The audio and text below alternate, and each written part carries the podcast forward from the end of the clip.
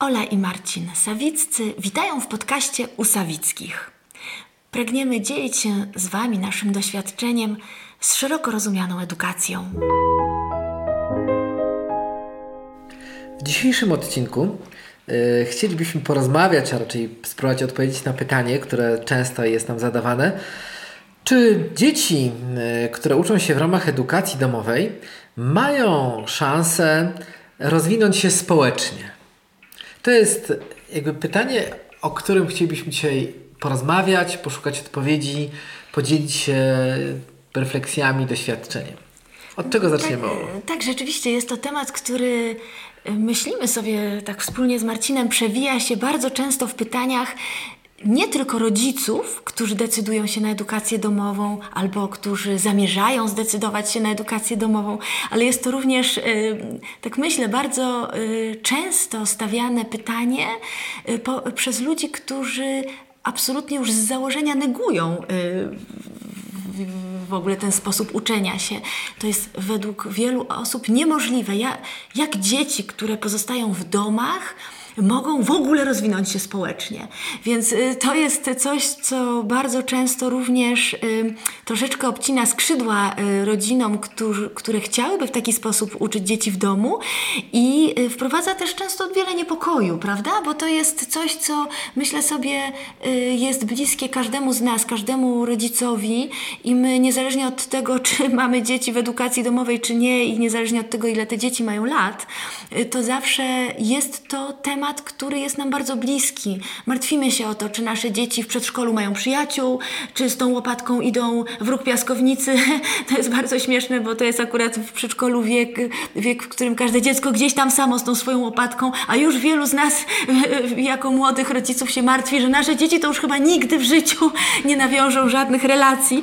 Natomiast jest to, jest to coś bardzo ważnego i myślę, stawia, to, to, to, ten temat stawiamy sobie, gdy rodzą nam się dzieci, gdy rodzą nam się kolejne dzieci, gdy obserwujemy, że niekoniecznie wszystkie tak samo lgną do ludzi. I, ym, i dlatego tak myślimy sobie dzisiaj, żeby, żeby się tym podzielić troszkę naszymi takimi doświadczeniami z tym związanymi zarówno z pola szkolnego, jak i z pola rodzinnego, jak i takiego, można powiedzieć, podwórkowego. A propos tej piaskownicy, to przypomina mi się, oj, to wiele lat temu czytaliśmy taki artykuł i artykuł na artykuł odpowiedź, gdy jeden z dziennikarzy starał się w jakiś sposób wyciągnąć wnioski na temat polskiego społeczeństwa, że on tak siedział właśnie sobie jako młody tatuś przy piaskownicy i widział, jak te wszystkie, jak duża część małych dzieci sama bawi się samochodzikiem, łopatką, kopie swój dołek i wysnuł z tego wniosek, że jak patrzy na tą i na inne piaskownice, to już rozumie, dlaczego Polacy są tacy trochę wsobni czy samolubni w podejmowaniu wszystkich działań.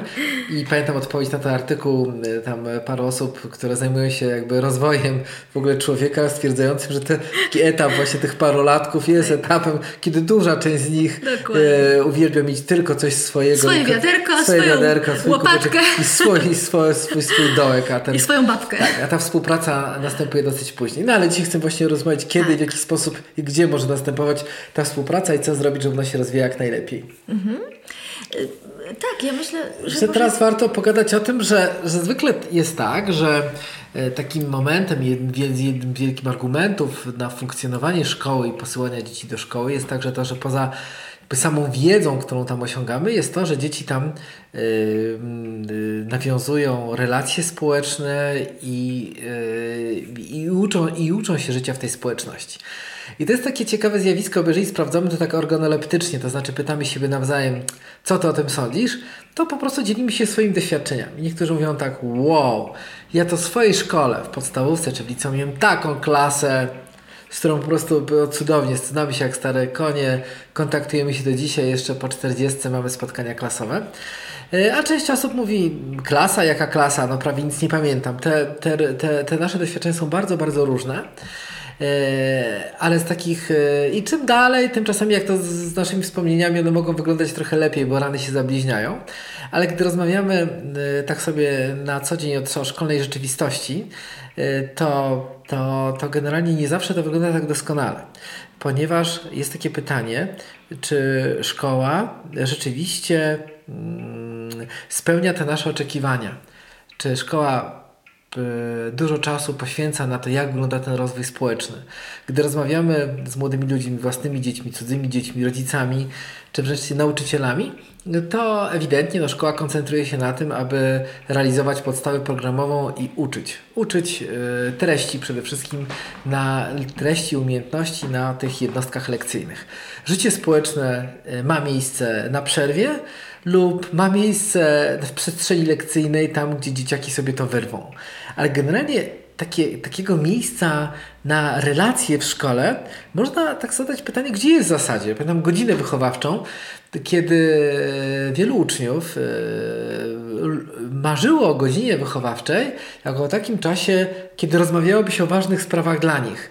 Dlatego, co się dzieje aktualnie w klasie, z ludźmi, między nimi, właśnie o tych relacjach. Ale duża część z nich zawodziła się, ponieważ lekcja wychowawcza była związana z tym, że albo wychowawca, który był akurat matematykiem, czy anglistą, czy polonistą, nadrabiał to, czego nie mogliśmy zrobić na lekcji, albo załatwiał pewne sprawy organizacyjne, które trzeba było załatwić, których jest coraz więcej. I ta lekcja wychowawcza często, często zdarza się, nie spełnia żadnych e, tego typu oczekiwań. E, z drugiej strony trzeba przyznać, że gdy rozmawiamy sobie z uczniami, e, którzy są w szkołach, po prostu normalnych szkołach stacjonarnych, oni często mówią, że jakby nie zamieniliby szkoły na edukację domową, ponieważ bardzo by pragnęli tego, żeby tego, tego bycia w grupie i kontaktów ze, z rówieśnikami. Ale co najciekawsze, podkreślają, że, że te kontakty odbywają się w tych, na tych przerwach, gdzie na, jednocześnie na korytarzu, no nie mówimy o czasach pandemicznych, ale wcześniej przybywa naraz paręset osób i to jako taki czas na spokojną relację można nazwać no, takim sobie. A z drugiej strony yy, mówią, że te relacje świetnie nawiązują w czasie lekcji. To pokazuje, że generalnie jest pewien rodzaj takiej schizy, że te lekcje, które, to, dla których teoretycznie odbywa się przekazywanie jakiejś wiedzy, tak naprawdę służą nawiązywaniu relacji społecznych, które w związku z tym ma jakiś dziwny charakter, bo odbywają się w, jakby wbrew, albo w poprzek, albo w tajemnicy, albo pod przykrywką tego, co się dzieje na zewnątrz. To w ogóle ma to o tyle dziwny obraz, że zdarza nam się często, że rodzice, którzy albo młodzież, szczególnie, szczególnie młodzież licealna, która przychodzi na edukację domową, mówi właśnie, że jest spragniona normalnych relacji społecznych i dlatego przychodzi na edukację domową, żeby pouczyć się cztery pięć godzin dziennie, a po południu albo po godzinie trzynastej czy czternastej mieć czas na te relacje. Na normalne relacje, które są związane ze spotkaniami, rozmowami. To jest takie ciekawe zjawisko, że gdy, gdy ja wspominam, gdy rozmawiamy z wieloma osobami na temat wspomnień z takich no, uczenia się relacji społecznych, to one nie odbywały się często w samej szkole, ale były związane często z drogą do i z szkoły, z takimi wspólnymi wędrowkami, z przerzucaniem się torbami, się czekało, się, na moment, czekało się na ten moment. I w ogóle wyjścia i przejścia są czymś takim niesamowicie dla nas relacyjnym. Ja pamiętam, jak, jak wracaliśmy, nie wiem, kiedyś religia była poza miejscem szkoły i, i wyjścia i powroty z religii, to to wszystko trwało trzy razy dłużej niż same te lekcje gdzieś, bo wąsaliśmy się, gadaliśmy, rozmawialiśmy o różnych rzeczach.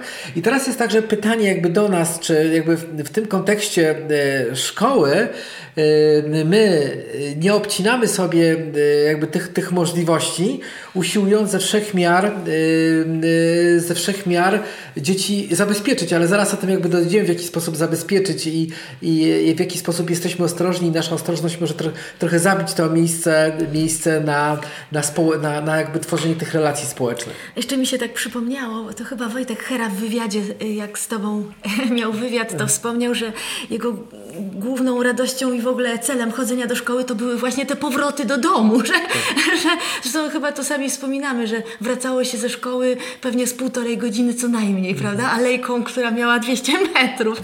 Ja tak sobie jeszcze myślę, tutaj jeszcze troszeczkę nawiązując do tego, co, co wcześniej powiedziałeś, a propos, a propos tego, co się dzieje w szkole albo to czegoś, co, co się nie dzieje w szkole. Ja mam takie doświadczenie y, jako wychowawca w gimnazjum, że te momenty, które były najbardziej takie społeczne, y, które wydaje mi się, ja jako wychowawca byłam w stanie zaaranżować, To były na przykład sytuacje, w których wybieraliśmy się na wycieczkę, myśmy dużo podróżowali i w których planując taką wyprawę yy, rozdzielaliśmy pomiędzy siebie yy, zadania.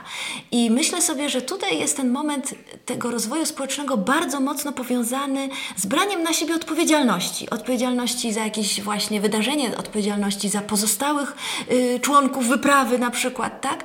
Gdzie, gdzie to wchodzenie w relacje poprzez branie odpowiedzialności za kogoś czy za coś yy, miało taki bardzo mocny wymiar. I wtedy nawet te osoby, które zasadniczo nie miały takiego yy, jakby takiego wielkiego, wielkiej łatwości do nawiązywania relacji, to w momencie, gdy same zgłaszały się, czy też były proszone o pewną działkę w przygotowaniu yy, się przed tą wyprawą, one po prostu już w sposób naturalny zabierały głos, tłumaczyły, tak, przekazywały, co kto ma zrobić i, i, i tak dalej. Ta, także wydaje mi się, że też ta właśnie ta, yy, ta, ta ten rozwój społeczny ma bardzo duży związek z, z braniem na siebie odpowiedzialności, samodzielnością w podejmowaniu decyzji. To jest bardzo fajne. No tak, tyle, ale, ale w zasadzie odpowiem na pytanie, czy on się dzieje, czy się nie tak, dzieje. Bo to masz rację, ale, dzieje, tak, ale pewne tak, rzeczy tak, mogą nie móc się tak, dziać z racji tak, no, yy, struktury samej szkoły. Struktury samej szkoły, więc właśnie mi się wydaje, że od wielu, wielu lat ten temat, o którym teraz myślę powiemy dwa słowa, a mianowicie łączenia w jedne grupy dzieci, młodzież, osoby, które są w tym samym wieku, czyli grupy równowiekowe, czyli grupy, tak jak my to mówimy, rówieśnicze. Kiedyś, Marcin, mówiłeś zawsze, że tylko w wojsku i w szkole są takie grupy, zawsze to wspominam, teraz już w wojsku nie, bo wojsko jest zawodowe, więc już nie, więc już tylko w szkole mamy szansę spotkać się, mamy szansę, złe słowo może, spotkać się w grupach równowiekowych. Mamy konieczność funkcjonowania. Mamy taką konieczność, czyli, czyli ja ty Tylko w moim roczniku mogę, mogę się spotkać. Przez dwanaście lat uczę się w szkole z osobami, które są z tego samego rocznika. Pomyślmy sobie, tak, tak wyjdźmy troszkę szerzej. Pomyślmy sobie teraz jako dorośli, co robimy i z kim pracujemy. Nikt nigdy w życiu nie zadaje sobie pytania, ile ty masz lat, z którego jesteś rocznika, bo jak nie jesteś z tego samego, to nie będziemy współpracować. No, pan Marek Kaczmarzyk ogromnie to też podkreśla. Yy, nigdzie w przyrodzie, nigdzie nie istnieją grupy, które są na tej zasadzie łączone. Nigdzie. Jest to tylko szkoła. I teraz tak, jeżeli łączymy ze sobą yy, dzieci, młodzież, osoby w tym samym wieku, to w naturalny sposób te osoby yy, po prostu zaczynają ze sobą konkurować. A jak zaczynają ze sobą konkurować, to w takiej klasie po prostu mamy jeden wielki konflikt do rozwiązywania. I nasi nauczyciele, kochani, muszą je, non-stop walczyć z agresją, z różnymi takimi sytuacjami, które generowane są przez tą właśnie równowiekowość. Tą konkurencyjność. A, przez tą konkurencyjność, dokładnie. A w momencie, gdy mamy grupy różnowiekowe, gdy łączymy się, na przykład tak jak w klasach yy, prowadzonych metodą Montessori, trzy czy cztery roczniki razem, to to w sposób naturalny generuje współpracę. Ja czegoś nie wiem, ale ty to wiesz. Ja jestem, chociaż jestem młodszy, jestem świetny z matematyki. Ja tobie pomogę z matematyki, albo w ogóle to nie jest problem, że ja jestem młodszy i jestem super z matematyki, ponieważ ja w ogóle jestem beznadziejny z biologii, z biologii jest ktoś inny.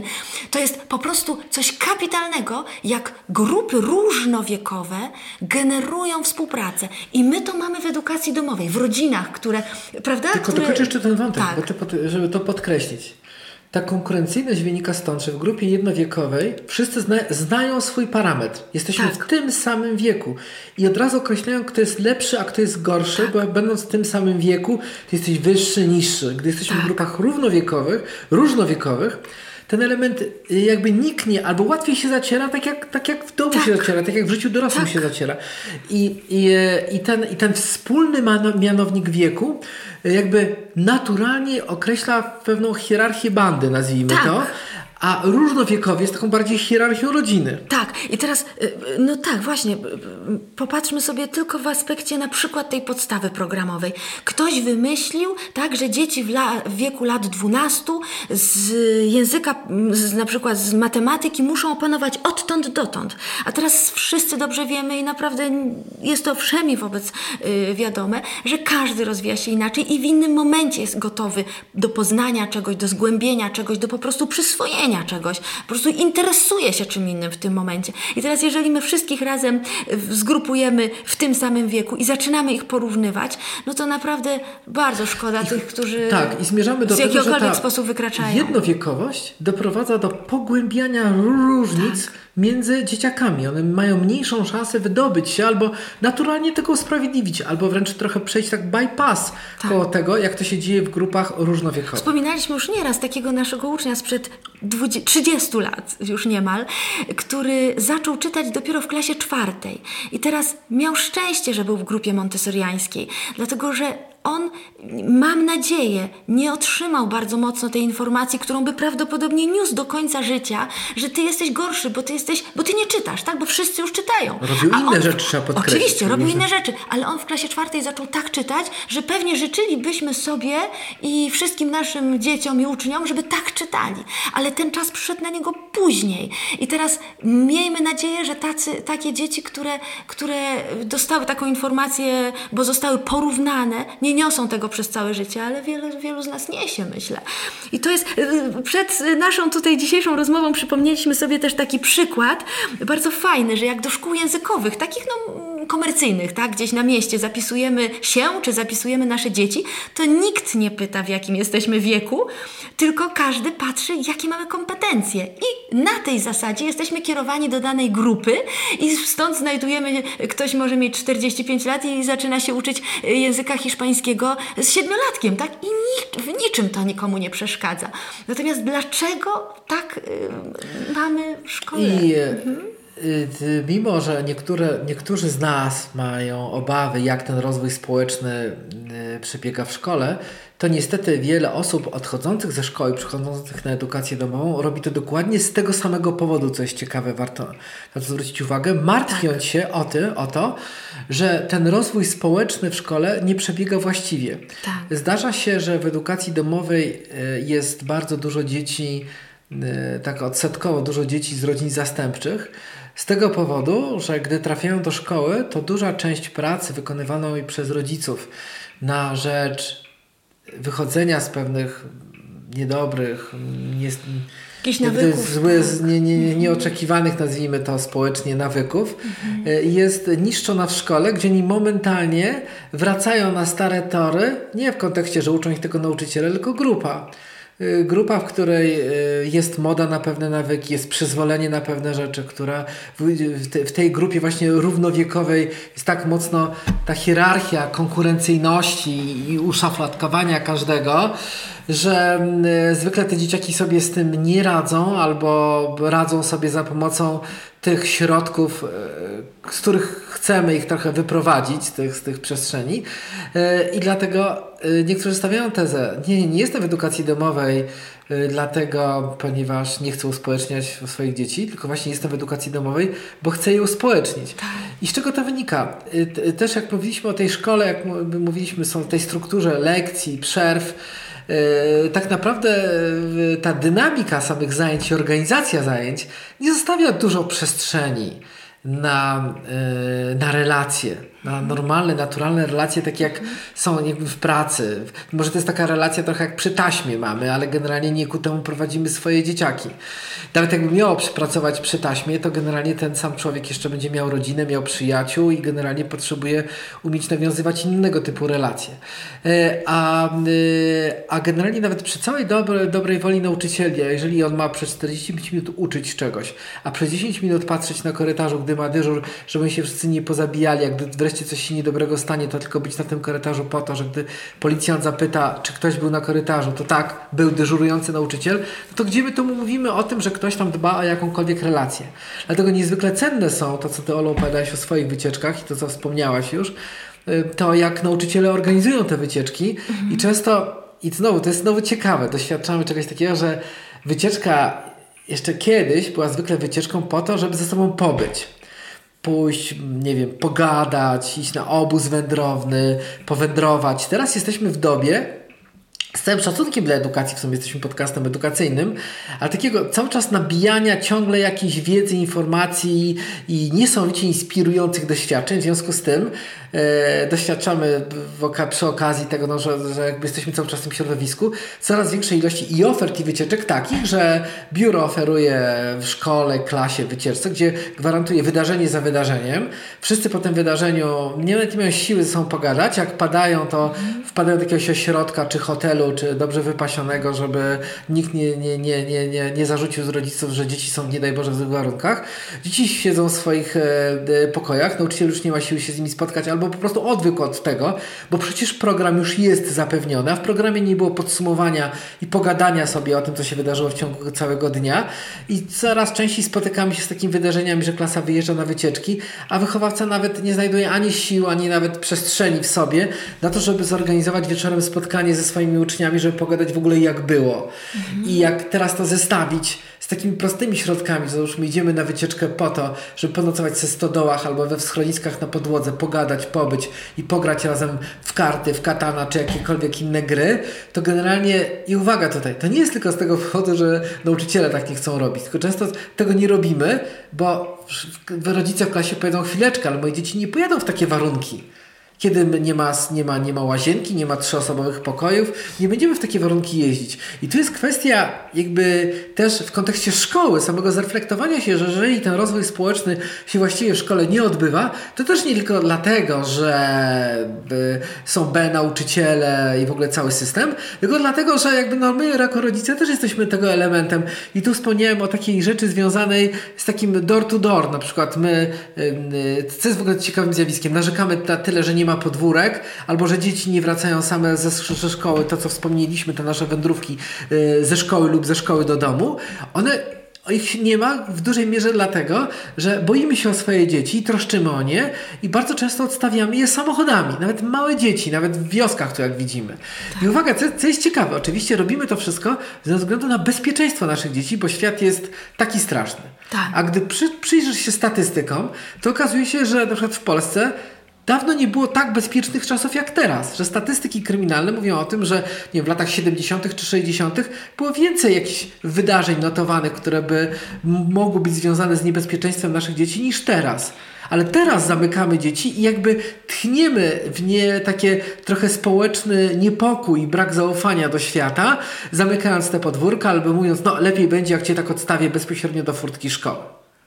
Tak, ja myślę, że też jest taki w nas, w wielu z nas też takie, taka, takie myślenie, że my musimy jako rodzice zapewnić jak najlepszą tą edukację też naszym dzieciakom i że oni muszą z tych wszystkich przedmiotów albo przynajmniej z tych, których są dobrze, rozwinąć i maksymalnie, maksymalnie.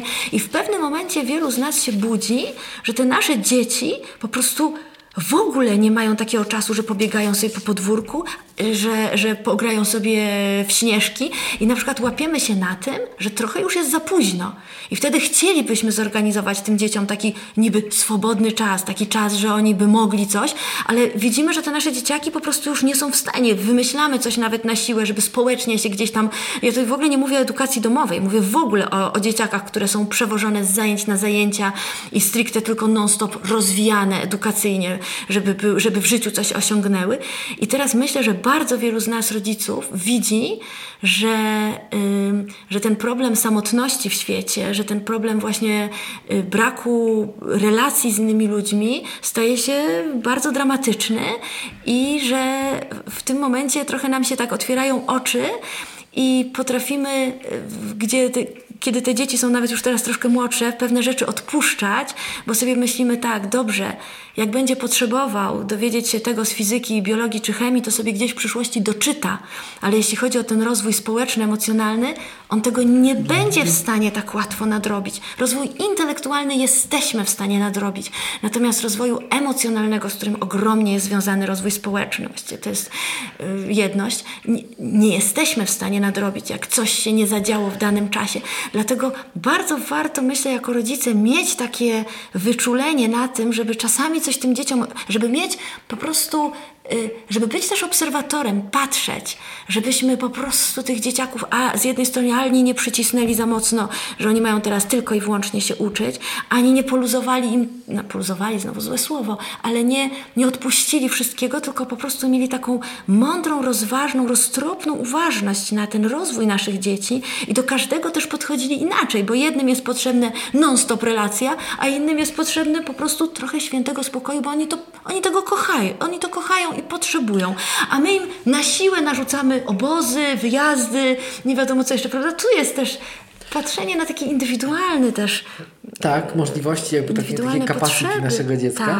Ale y, też jest to, co mówił chyba przy każdym podcaście, że my tam mówimy, bo, bo dużo mówimy tu o szkole. Jeszcze przy, przy szkole jeden wątek chciałem podkreślić a propos tych niedobrych nawyków szkoły, że no, no kochani, no wybaczcie, ale może nie każdy z nas, ale duża część z nas ma takie doświadczenia, kiedy nauczyciel wychodzi ze szkoły i tu chcąc właśnie wychodzi z klasy na chwilę i mówi na przykład jednego ucznia, no teraz wychowawcą z klasie albo nauczycielem będzie Krysia, no i jeżeli ktoś nie będzie pracował, to to Krysia będzie notowała w takim notesiku, kto nie pracował, jak przyjdę, to wtedy z tym kimś porozmawia, prawda? No i wtedy Krysia zwykle wybierana, na, na Krysię zbierana osoba, która rzeczywiście lubi to robić i, i będzie patrzyła i zapisywała w zeszyciku dzieci, które nie pracują albo rozmawiają, albo są nieposłuszne.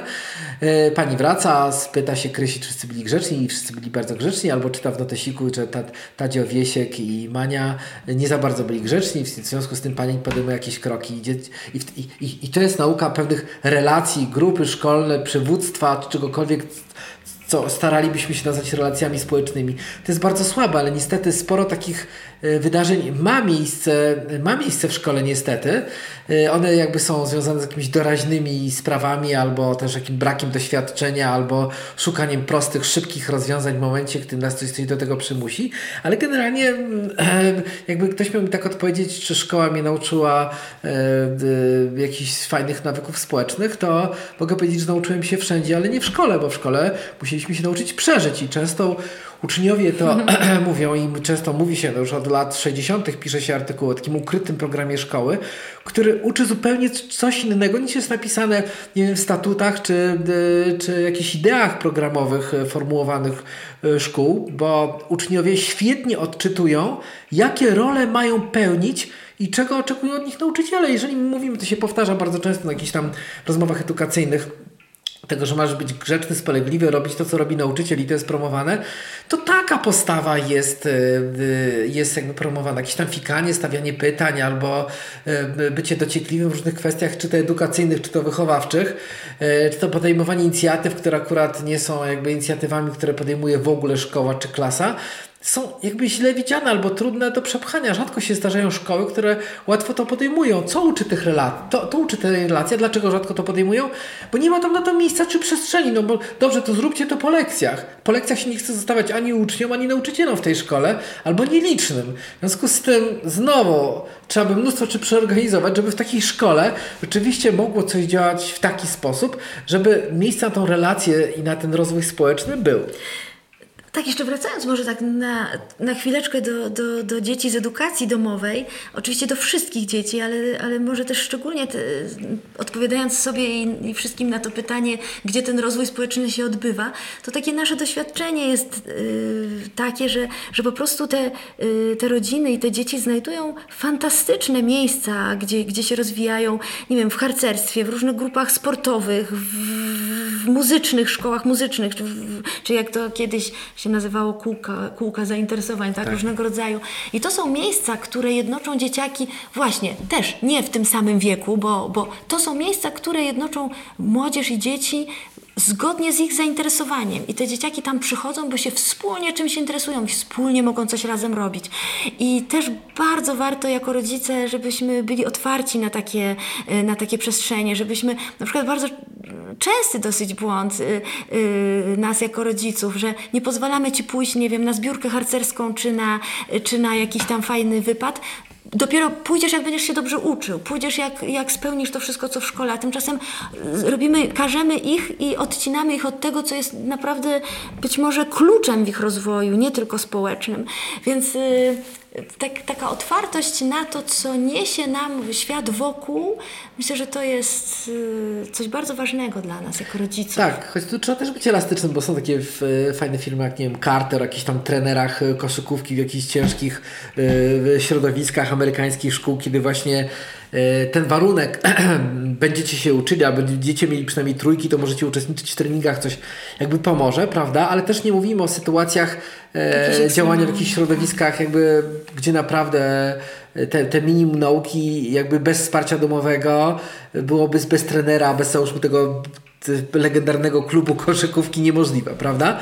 Ale, ale, ale, ale to tylko pokazuje, że wszystkie te sytuacje wymaga, wymagają myślenia, ale to, co do tej pory mówiliśmy, chcemy jakby, jakby w jakiś sposób przekazać, że miejscem, gdzie się nawiązuje, ten, ma miejsce ten rozwój społeczny, Ma, ma, ma, ma dużo większe, szersze spektrum i szkoła, mogę tak powiedzieć, według na przykład mnie czy nas, ale jeżeli mogę sobie tak pozwolić, nie jest ani jedynym miejscem, ani najlepszym miejscem, a w bardzo wielu sytuacjach nawet nie jest dobrym miejscem, w których tego rozwoju społecznego doświadczamy. Tak, ja na przykład mam takie przekonanie bardzo duże, że, że nasze dzieciaki, a zwłaszcza te dorastające, potrzebują robić coś naprawdę, że to jest nie na niby, niezorganizowane dla nich, żeby oni sztucznie się gdzieś tam coś yy, w relacje wpadli, tylko coś naprawdę. I takim czymś naprawdę to jest na przykład praca, po prostu rzeczywiście realna praca i chyba wszyscy to obserwujemy, że coraz więcej młodych ludzi, takich jeszcze młodych, młodych, yy, nie pełnoletnich młodych yy, i ma się różnych takich działań i my obserwujemy bardzo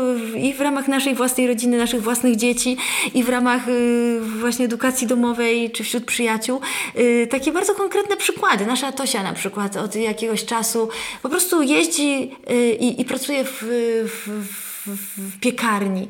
Ją to fascynuje i to jest rzeczywiście autentyczna praca. Tam nawiązuje relacje, osoby, pra- osoby pracujące w tej piekarni odwiedzają ją, jest to kawałek drogi tu w góry i widzimy, ile fajnych rzeczy dzieje się poprzez bardzo konkretne jak zaangażowanie w pracę. Ona fascynuje się zarówno i tym chlebem, i tymi ludźmi, którzy tam spotkała, tak, prawda? Tak, tak, tak.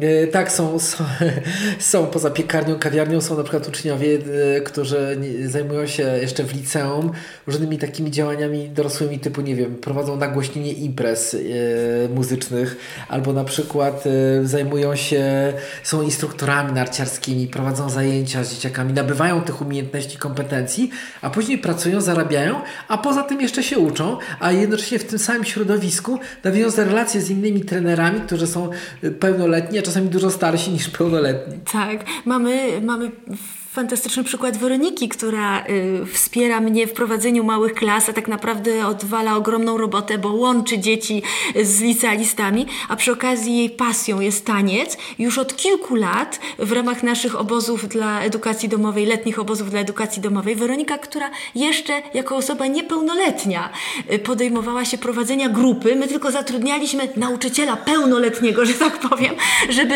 tak. jakby oficjalnie opiekunem, tak, był opiekunem. Natomiast Weronika już od paru lat prowadzi po prostu obozy, ta, grupę w czasie obozów taneczną i to jest ten real, w którym y, oni się odnajdują. No mi szczególnie bliskie są osoby, a sporo ich się trafia też także w edukacji domowej, które po prostu są w harcerstwie i pełnią tam funkcje już w liceum przybocznych, drużynowych, realizują, jak to się dzisiaj mówi, własne projekty i zamysły, odpowiadają za y, grupę dzieci, określają im cele, zadania. I to, co jak często z nimi, ja prowadzę egzaminy z podstaw przedsiębiorczości, rozmawiam z tymi, z tymi osobami, to są zwykle te osoby, które właśnie uczą się określać cele, pracować z grupą, dostosowywać to do rytmu tej różnowiekowej grupy, wydobywać potencjał z nich, ale przede wszystkim to, co ich tam kręci, to to, to co Ola powiedziała, to się dzieje naprawdę. Mhm. Oni naprawdę roz, muszą, sami muszą roz, y, zorganizować obóz, sami rozstawić namiot, sami ugotować obiad. Y, I to wszystko, co jest naprawdę, to są najlepsze, najlepsze warunki, w których my się uczymy relacji. Tak. Jeszcze tak sobie myślę, że nie sposób tu nie wspomnieć o, o po prostu roli rodzin, rodziny, bo, bo to, co się rzeczywiście zadziewa najbardziej, to, to są te relacje, które w naturalny sposób powstają w rodzinie. My bardzo często sobie myślimy, że musimy te dzieci społecznie wyprowadzić z tego domu. A to, co się dzieje w ramach, to, że, to, że oni się uczą patrząc na nas jako na rodziców, na naszą relację małżeńską, no to to jest największa szkoła życia, jaką one otrzymują na, na przyszłość, w jaki sposób one będą nawiązywać relacje. To jest niesamowicie ważne, jak patrzą na na nas, co my ze sobą robimy i po prostu tu jest y, też taki klucz, ja, ja też tak patrzę sobie na takie rodziny w edukacji domowej, takie, takie rodziny, które potrafią powiedzieć y, mamy weekend majowy wolny i idziemy do szkoły, chociaż do szkoły nie chodzimy, tak? Jesteśmy, to jest konkretny przykład, nie chodzimy do szkoły, jesteśmy w edukacji domowej, ale widzimy, że wiejska szkoła jest koło nas i idziemy i mówimy, cała rodzina poszła i powiedziała w szkole, my jesteśmy chętni przez weekend popracować na rzecz tej szkoły, możemy coś pomalować, możemy coś tam, nie wiem, skosić, cokolwiek potrzebujecie, jesteśmy gotowi, otwarci. To jest to, co wypływa z tej rodziny. Nie powstałaby ta inicjatywa, gdyby nie ta rodzina, gdyby nie te relacje w tej rodzinie. Czyli tak sobie myślę, że tą kolebką właściwie, no i tym kluczem jest to, co się dzieje w nas, w tym naj... W tym I to, co bardzo gnieździe. Podkreślasz w, tej rodzinie, w naszych rodzinach, typu wraca, wracam z tego przy każdym podcaście stół, prawda? Że stół, jakby tak, gdzieś mamy się uczyć relacji, rozmowy i rozwoju społecznego, prowadzenia dyskusji, słuchania się. To stół. Ja pamiętam, jak też jest tak, taki element takiego uspołeczniania, to kiedy rodzice w ramach edukacji domowej też się ze sobą razem skrzykują, a konkretnie skrzykują dzieci innych rodzin, tak jak na przykład Kasia, jedna z naszych mam w Warszawie, skrzyknęła chętne dzieci, które by chciały uczestniczyć w takim projekcie organizowanym przez I P N Łączka i tam zebrały się dzieci w różnym wieku, zainteresowane historią związaną z drugą wojną światową i odbyły cykl zajęć sześciu czy siedmiu w grupach właśnie różnowiekowej, od małych do dużych, przez to, że interesowała ich ta historia, e, tajemnice tych, tych grobów, tych wydarzeń, ludzi, którzy zrobili coś ileś lat temu, żebyśmy mogli żyć teraz w miarę znośnych warunkach. E, ale to było, i, i znowu, to jest inicjatywa, relacje społeczne, które są związane z pewnym zainteresowaniem, pewnym tematem.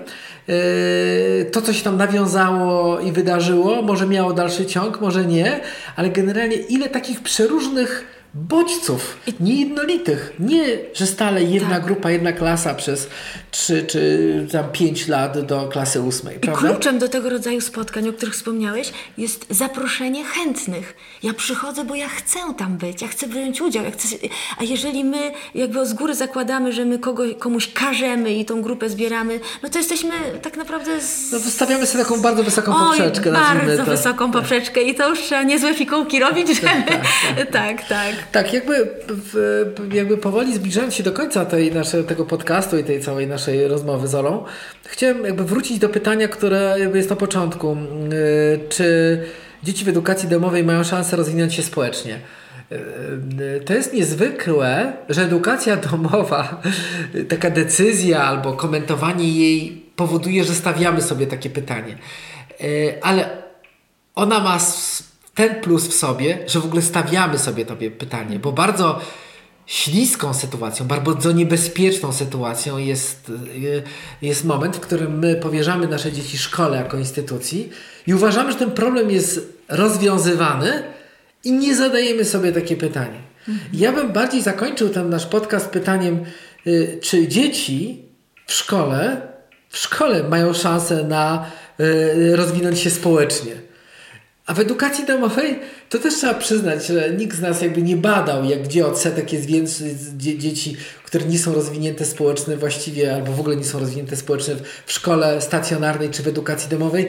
Nie mam pojęcia, nikt ty, ty tego nie badał, ale generalnie, gdy często mamy dom gościnny i widzimy i gościmy rodziny z edukacji domowej, których, których jest sporo e, i lubimy sobie stanąć przy oknie i popatrzeć do ogrodu, który jest tu dosyć duży i widzimy, jak ten tabun dwudziestu czy trzydziestu dzieci e, bawi się wspólnie, tu gania ze sobą, a na korytarzu mówi: dzień dobry, wyciąga rękę i przedstawia się. Jestem Marek, jestem Marcin, jestem Stefa. Tak normalnie. Tak normalnie. To my wtedy do siebie czasami tak z Olą mówimy co jakiś czas: patrz, to są te niespołeczne dzieci z edukacji domowej. Ja bym tu nie antagonizował, nie mówił, te dzieci są społeczne, te niespołeczne, tylko problem jako taki, to pytanie powinniśmy sobie w ogóle stawiać na co dzień w kontekście szkoły czy edukacji domowej, bo w każdym obszarze jest to jedno z najważniejszych przestrzeni życiowych, o których staramy się zadbać przy rozwoju naszych dzieci. Tak. I mam nadzieję, że jakby w czasie tej, tej, tego takiego, tej wędrówki przez szkołę, via edukacja domowa, trochę przez różne rzeczy, które dzieją się dookoła i yy, dookoła i w naszych rodzinach, może jakby pokazaliśmy, ile tych przestrzeni rzeczywiście jest, w których to się może fajnie wydarzać. I mamy nadzieję, że uspokoiliśmy wielu, którzy stawiając sobie może te pytanie na początku drogi jako rodzice, yy, troszeczkę mają niepokojów.